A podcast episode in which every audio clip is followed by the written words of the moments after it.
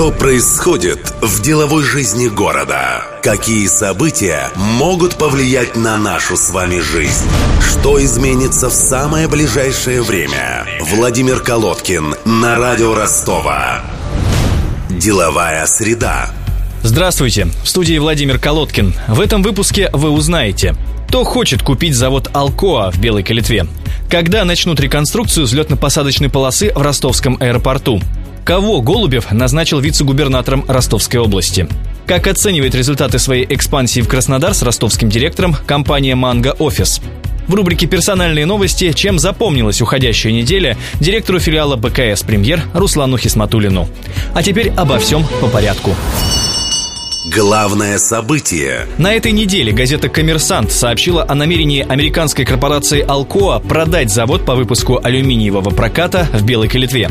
Покупателями, по данным издания, выступят владельцы подмосковного Ступинского металлургического завода, который некоторые эксперты связывают с Ростехом. Правда, достоверных подтверждений этой связи пока нет. Хочу напомнить, что еще в 2005 году американская «Алкоа» купила за 257 миллионов долларов два предприятия в Самаре и в Белой Калитве у русского алюминия Олега Деревянного Дерипаски.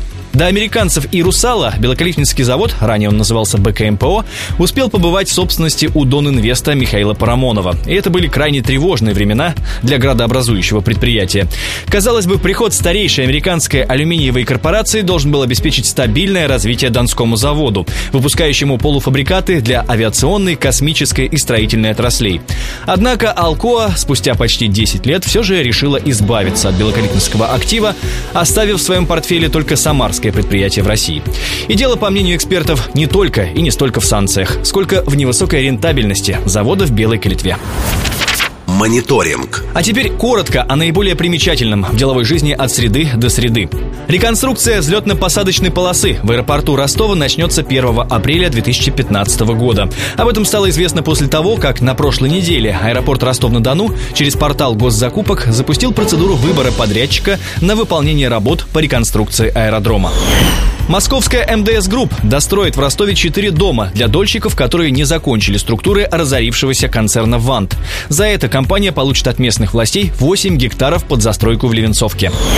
Московский индустриальный банк построит торгово-офисный комплекс на месте сгоревшего памятника архитектуры в центре Ростова на Большой Садовой 162 дробь 70.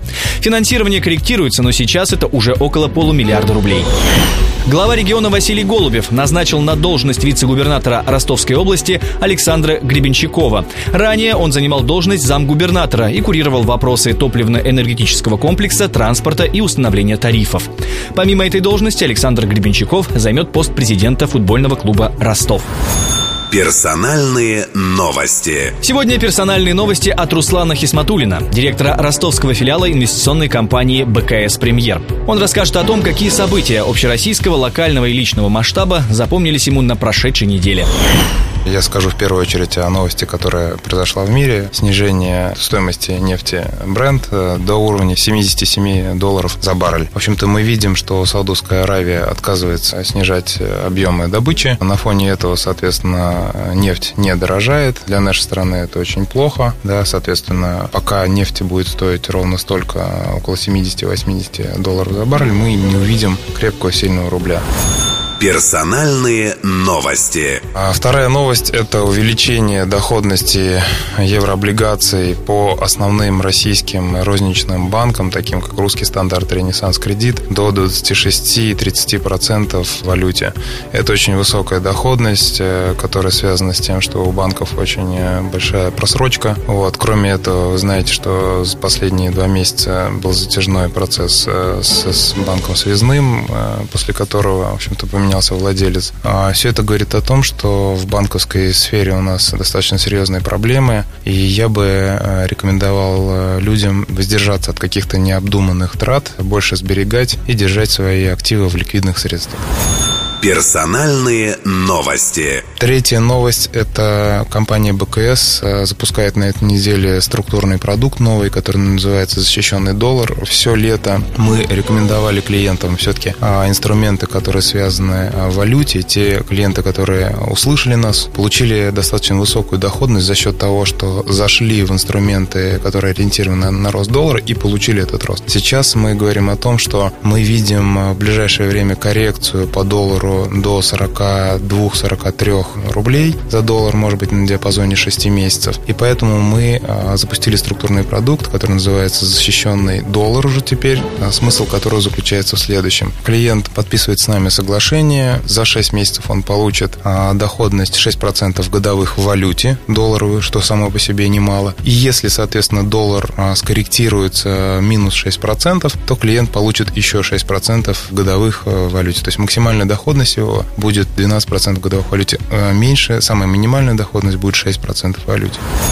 Персональные новости. Следующая новость, э, которая связана с нашей, э, с Донской землей, да, это, конечно же, международный форум, который прошел. И самая главная новость, э, Василий Голубев сказал, что не будет повышения региональных налогов для бизнеса. Это очень хороший знак для представителей бизнеса вообще в целом, для любых абсолютно уровней игроков. Кроме того, это определенный сигнал для тех предпринимателей, которые сейчас или, может быть, ищут точки приземления где-то, да, и выбирают регион, где открываться и развивать свой бизнес где-то по ЮФО. Или, соответственно, для привлечения э, новых инвестиций международных каких-то игроков.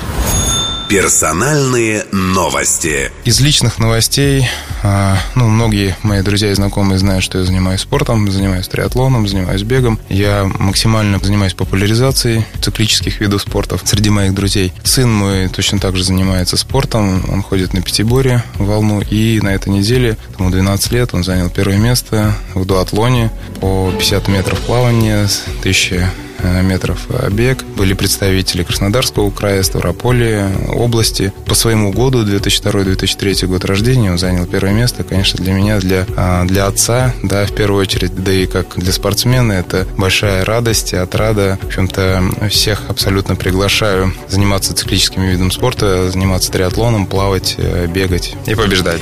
Это были персональные новости от директора ростовского филиала инвестиционной компании БКС «Премьер» Руслана Хисматулина. Интервью. В этом году компания Mango Office, развивающая в России услуги облачных продуктов для бизнеса, получила инвестиции от фонда Intel Capital – 10 миллионов долларов. И заявила о намерении направить эти средства на экспансию в Европу и регионы России. На прошлой неделе я встретился в студии с топ-менеджерами Mango Office и постарался выяснить, за счет чего компания так бурно развивается и чем именно собирается брать европейских потребителей. На мои вопросы отвечают директор по региональному развитию компании Mango Office Эльвира Рудакова и директор по продажам Александр Шикинов. Насколько мне известно, Манго Телеком – это российская компания, и хотелось бы вот прояснить, в какой стране и кем разрабатывается программное обеспечение, которое вы используете э, для своих облачных сервисов. Э, во-первых, все программное обеспечение, которое есть у нас, которое мы продаем, которым сами пользуемся, пишется в России, и есть у нас подразделение одно в Беларуси, которое, в общем-то, тоже вышло из нашей же компании, просто ну, люди, которые там работали, они вот там вернулись на родину. Ну, это, это по-прежнему наш внутренний продукт, мы нигде его не покупаем, покупаем за рубежом, не, ну, то есть там где-то где в дальнем зарубежье не пишем, это все наши разработки. То есть санкции зарубежные вам не будут страшны ни в коем случае, да? Ну, мы, да, пока на себе это не ощущаем, надеемся, что мы в этом запас прочности достаточно высокий. В одном из интервью президент вашей компании Юрий Зигуля заметил, что сейчас у Манго Телеком порядка 30 тысяч клиентов, в основном это сфера малого и среднего бизнеса. Как сейчас хотя бы примерно а, выглядит клиентская база а, компании в соотношении Москва-Питер и вся остальная Россия, все регионы?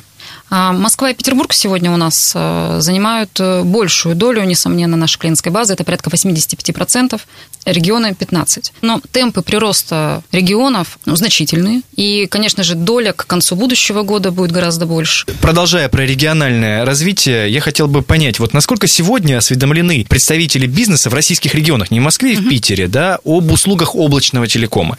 Ну, э, во-первых, телеком в нашей составляющей – это, по сути, средство связи абонента абонент А с абонентом Б. Все остальное это так называемые ОТТ-сервисы, которые на самом деле в большей степени работают не на то, чтобы обеспечить связь. Для этого этот рынок уже давно работает, масса предложений на рынке, а именно для компаний, ну, у которых в, их деятельности есть коммуникация с клиентом, которая в основном происходит ну, по телефону, как и везде, когда кто-то продает там, или обслуживает клиентов.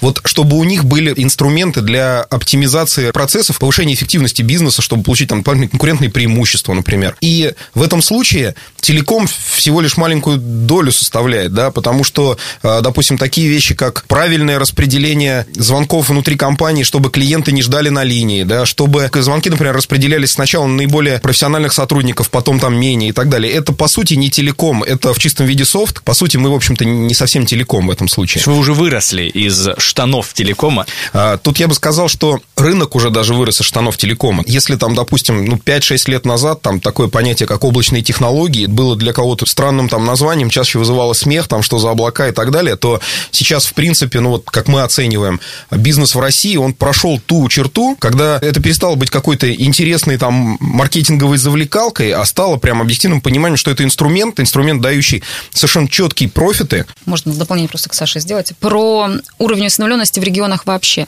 Вот еще два года назад, например, на конференциях различных, основной вопрос у аудитории был, а что такое облачные сервисы? Или, например, на вопрос, а знаете ли вы, что это такое? Люди говорили нет, не реагировали никак. То сейчас уже в целом в регионах также осведомленность есть, понимание есть, но особенно мы говорим, конечно, про миллионники. На рынке присутствуют э, просто огромные корпорации. МТС работает на рынке облачных услуг, несколько лет уже предлагает корпоративным клиентам ПО Microsoft, Google и других компаний. Вимпелков с 2009 года оказывает услугу виртуальной АТС. Чем ваша компания отличается на рынке SaaS вот от этих крупных игроков? В чем уникальность вашего предложения? Э, несмотря на то, что э, у всех вот этих вот э, крупных игроков, ну, на самом деле, не только у этих двоих, есть свое решение такое, тем не менее, в нашей нише они играют не очень яркую роль. Ну, они не являются нашими сильными конкурентами. Объясню почему. Дело в том, что вот эти решения облачные, в нашем случае это 100% нашего бизнеса и 100% нашего источника дохода. Доля денег, которые приносят облачные сервисы, вот, ну, конкретно виртуальный АТС, что там упомянутом в Импелкоме, что в МТСе, это такое ничтожная цифра, которая зачастую на него не тратится столько усилий, не, не тратится столько, ну, вложений не делается, ну, только внимания даже не тратится, сколько, например, у нас. Просто другие цели стоят. Мы в этом случае знаем, что у нас есть такие конкуренты, но мы не видим с их стороны очень сильного давления на рынок. А вообще предполагаете, что рано или поздно они пойдут и в этот сегмент? Понятно, что у такого крупного там игрока возможностей в части маркетинга, в части продаж, ну, просто в разы больше, чем у нас. Но все-таки, что не говори, а технологические вещи вот эти, ну, невозможно просто взять и там скопировать виртуальную АТС Mango Office. Более того, ну, есть же примеры, когда крупный производитель там приходит и говорит, нам нужна виртуальная АТС, ну, там, в компанию в какую-то, напишите нам, как в Манго. Вот. Э, э, ну, реальный пример есть, мы просто это знаем, да, и, и этот продукт вышел на рынок, и он по многим показателям проигрывает, потому что, ну, это как, ну, не знаю, чтобы одной женщине родить ребенка надо 9 месяцев. Вот 9 женщин за месяц ребенка не родят. Да, все равно должно быть какое-то естественное время, которое должно пройти, чтобы продукт вышел на нужный уровень. Эльвира, сейчас скорее, наверное, к вам вопрос. В начале года стало известно, что Intel Capital вложил в Mango офис 10 миллионов долларов, и компания объявила, что направит эти средства на дальнейшую экспансию в российские регионы. Это будут оставшиеся неохваченными города-миллионники, либо вы пойдете еще вглубь, в менее густонаселенные города? А, вы знаете, немного не так. Эти целевые инвестиции мы привлекли в первую очередь для выхода на международный рынок. То, что касается российской экспансии, да, мы ее продолжим. В будущем году мы планируем открыть 7 филиалов в городах-миллионниках и субмиллионников. Это ну, почти в два раза больше, чем мы открываем обычно. А, стандартная программа на год у нас 3-4 э, филиала. В будущем году мы охватим 7. И почему Европа? В чем стратегическая угу. цель э, присутствия на этом рынке? Мы видим себя глобальной компанией, мы не видим достаточного уровня конкуренции, мы уверены в своем продукте, мы изучили рынок, мы изучаем рынки постоянно. Да, действительно, на рынке Северной Америки высокий уровень конкуренции, поэтому это не будет той страной, куда мы пойдем в первую очередь. Другие же страны, рынки Азии, рынки Южной Америки, они не совсем нам сейчас подходят э, в силу законодательства. Силу... То есть в Европе более либеральное, да, подходящее да, вам да, законодательство. Да. Оно отличается от российского в сторону упрощения тиражирования наших сервисов. В Европе мы выбрали первой страной для старта Германию. Это наиболее устойчивая экономика Европы, это развитый рынок. Э, да, мы не имеем права на ошибку. на этом рынке, потому что это никакой не полигон для старта, для разгона. Э, но, тем не менее, мы уверены в себе, мы изучили рынок Германии. Объем абонентской базы первого игрока на рынке Германии составляет одну четвертую от абонентской базы Манго Офис Россия. Так же, как и на российском рынке, на европейском планируем занять лидерские позиции. Мы себе на это берем 2-3 года. Достаточно амбициозный срок, но верим.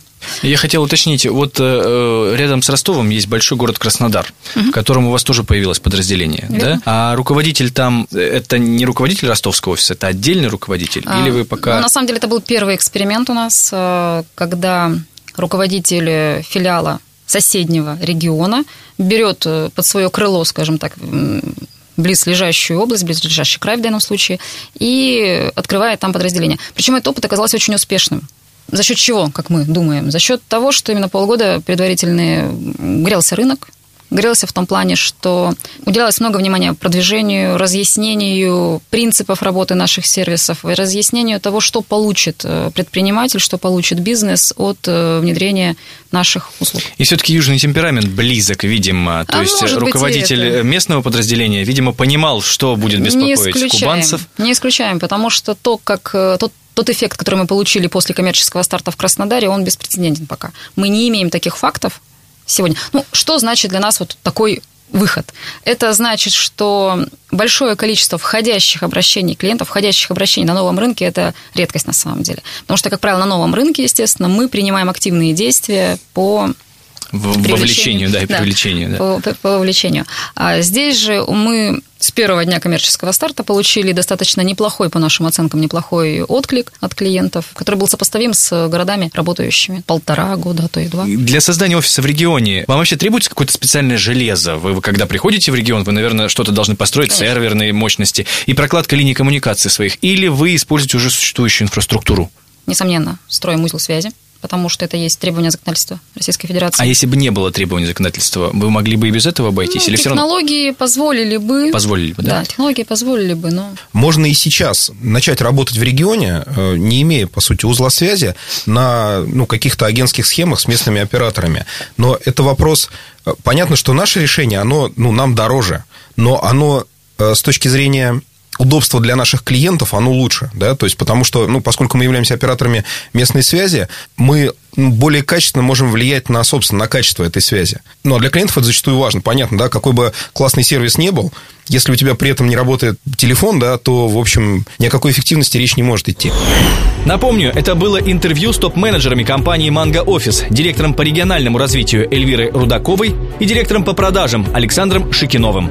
На этом у меня все. С вами был Владимир Колодкин. Приумножения вам и здоровья. Деловая среда. Владимир Колодкин на радио Ростова. Каждую среду рассказывает об основных изменениях в бизнес-среде города. Слушайте каждую среду на радио Ростова 101,6 FM.